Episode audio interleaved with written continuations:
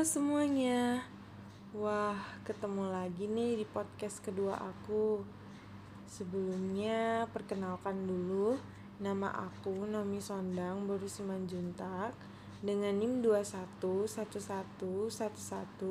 2111112200338 Aku dari kelompok 1 Olfactorius Aku merupakan mahasiswi Fakultas Kedokteran Gigi Universitas Lambung Mangkurat angkatan 2021. Nah, pada podcast kedua kali ini aku bakalan sharing nih sedikit pandangan aku tentang BEM. Sebelum itu, aku mau memperkenalkan BEM FKG ULM dulu ya sama kalian. Nah, seperti yang diketahui, jadi BEM itu merupakan badan eksekutif mahasiswa. BEM FKG ULM itu dibentuk pada tanggal 30 Januari 2016. Nah, di BEM ini terdapat beberapa departemen dan biro. Untuk yang pertama, aku bakal jelasin dulu tentang yang inti ya karena di setiap organisasi pasti ada yang namanya inti. Nah jadi seperti biasa di mana pun secara umum ya jadi inti itu pasti terdiri dari eh, ketua sekretaris bendahara. Nah di badan eksekutif mahasiswa ini sendiri intinya itu ada presiden BEM, wakil presiden BEM, sekretaris dan bendahara. Syarat ketentuan untuk menjadi presiden atau wakil presiden itu minimal semester 5 dan masa jabatannya itu biasanya satu tahun.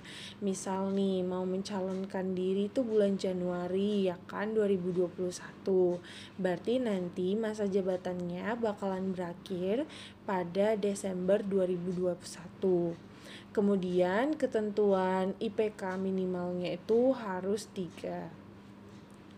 Uh, kemudian kalau mau jadi presiden BEM itu melalui pemilihan umum oleh seluruh mahasiswa-mahasiswi Fakultas Kedokteran Gigi Universitas Tamu Makurat.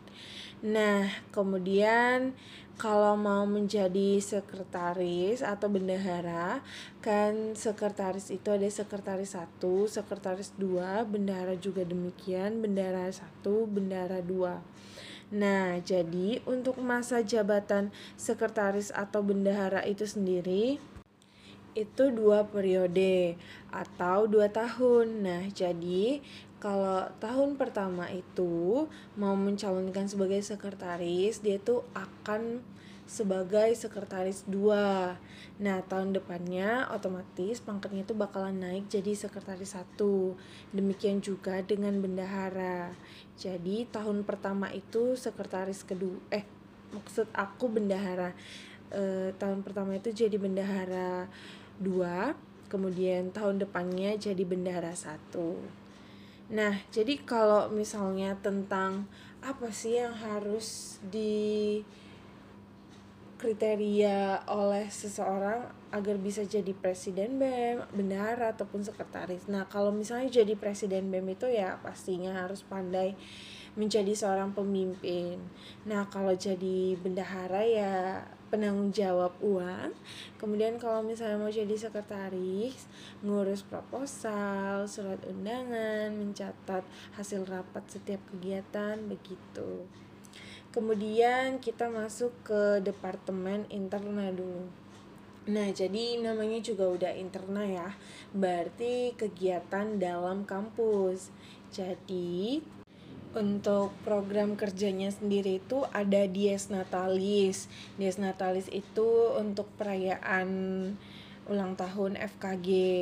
Kemudian ada charity event, kemudian ada Mubes and Reker, kemudian ada Dorsum dan Reker Ormawa. Nah, kemudian ada eksterna. Nah, kalau interna kan berarti kegiatan dalam kampus tuh. Kalau eksterna berarti kegiatan luar kampus. Nah, ini eh, eksterna ini lebih ke memperkenalkan FKG ULM itu di luar.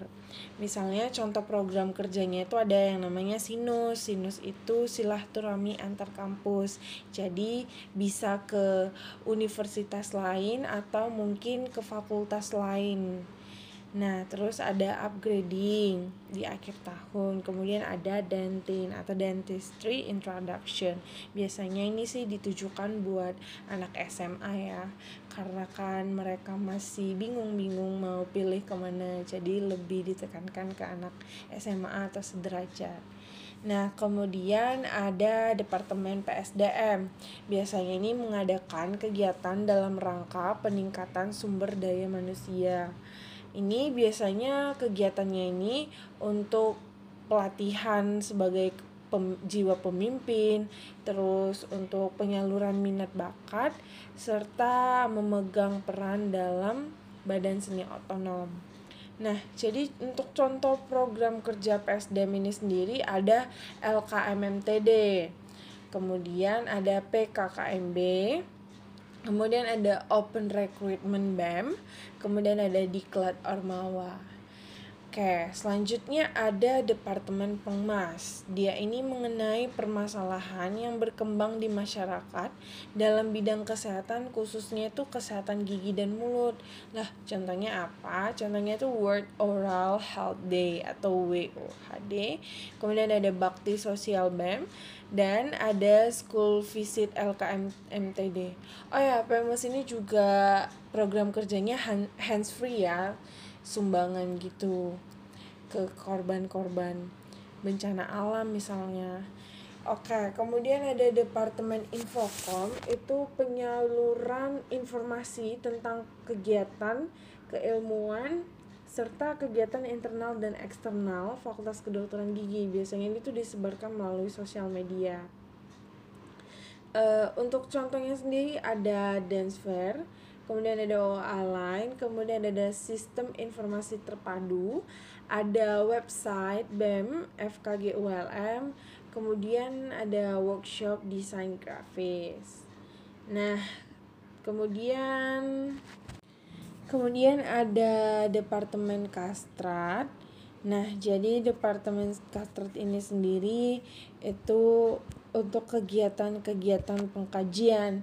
Contoh program kerjanya itu ada World No Tobacco Day atau WNTD, kemudian ada kajian isu strategis, kemudian ada Dance for dan Mandibula, kemudian ada interferon. Pokoknya di kastrat ini kata kakaknya itu asik banget dan aku juga lihat kakaknya dalam menjelaskan itu juga asik banget. Jadi um, kayaknya seru nih mengkaji suatu isu strategis gitu. Kemudian ada Biro Litbang itu penelitian dan pengembangan internal organisasi BEM. Nah, untuk program kerjanya sendiri, yang pertama itu ada database BEM. Jadi itu mendata-data eh, tentang BEM.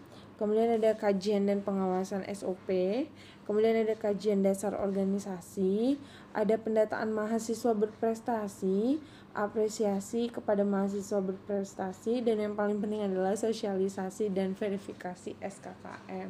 Nah, SKKM itu apa? SKKM itu uh, itu fungsinya untuk syarat kita bisa yudisium. Jadi kita harus mendapatkan minimal 2000 SKKM begitu. Jadi untuk setiap kegiatan um, seminar atau lomba-lomba gitu pastinya akan mendapatkan SKKM. Jadi kalau misalnya dap, uh, ikut SK eh, dap sorry kalau misalnya ikut seminar kampus dapat SKKM-nya 100 kalau seminar nasional dapat SKKM-nya itu biasanya lebih banyak nah yang terakhir ada danus danus itu mencari menghimpun dan mengembangkan dana contohnya ya kayak jualan-jualan gitu um, aku rasa sekian aja ya yang bisa aku sampaikan. Mohon maaf apabila terdapat kesalahan. Terima kasih banyak telah mendengarkan podcast aku.